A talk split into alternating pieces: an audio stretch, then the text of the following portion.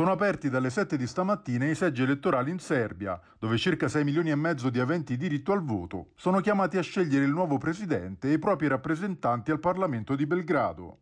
In parallelo si tengono anche le amministrative nella capitale e in numerosi altri centri del paese.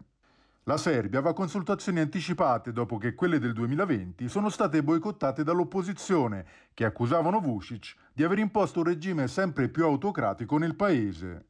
Le elezioni di oggi si tengono sotto il segno della guerra in Ucraina.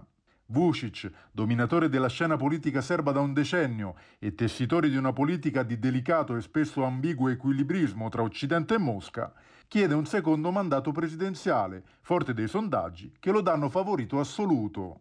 Il presidente serbo spera apertamente di essere rieletto già al primo turno. A contendergli il passo sarà soprattutto Zdravko Ponos, generale in pensione e candidato centrista della coalizione pro-europeista Alleanza per la Vittoria. Anche in Parlamento il partito progressista serbo di Vučić sembra destinato a conquistare di nuovo una larga maggioranza, seguito ancora una volta dall'Alleanza per la Vittoria, dai socialisti, tradizionali alleati di Vučić, e dalla coalizione di movimenti ambientalisti Moramo. Alle elezioni parteciperanno anche i serbi del Kosovo, che però stavolta per votare dovranno recarsi in seggi aperti in territorio serbo.